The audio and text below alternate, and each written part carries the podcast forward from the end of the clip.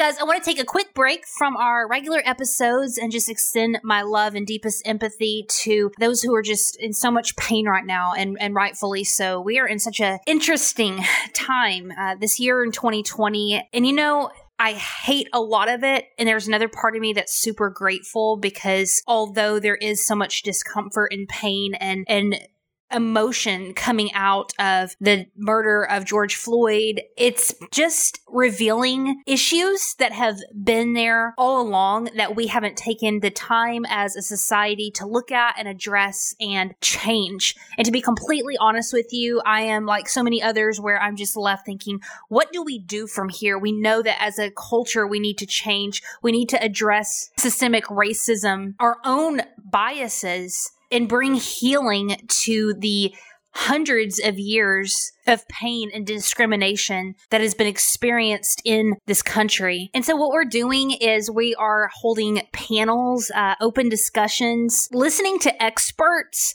over on our Unconventional Leaders Facebook group. Right now, we're doing weekly calls, and I'm just bringing in some people who know way more than I do, people who I really respect who are using their voice, and handing over the mic and letting them teach me and those in our community about what we can do to bring change to our country. So I want to invite you, if you are not a part of our private Facebook group, head over to Unconventional Leaders, go to the events tab. You can find our next event, our next panel, our next discussion around this. And yeah, again, I'm sending all of my love. I'm sending all of my empathy to you.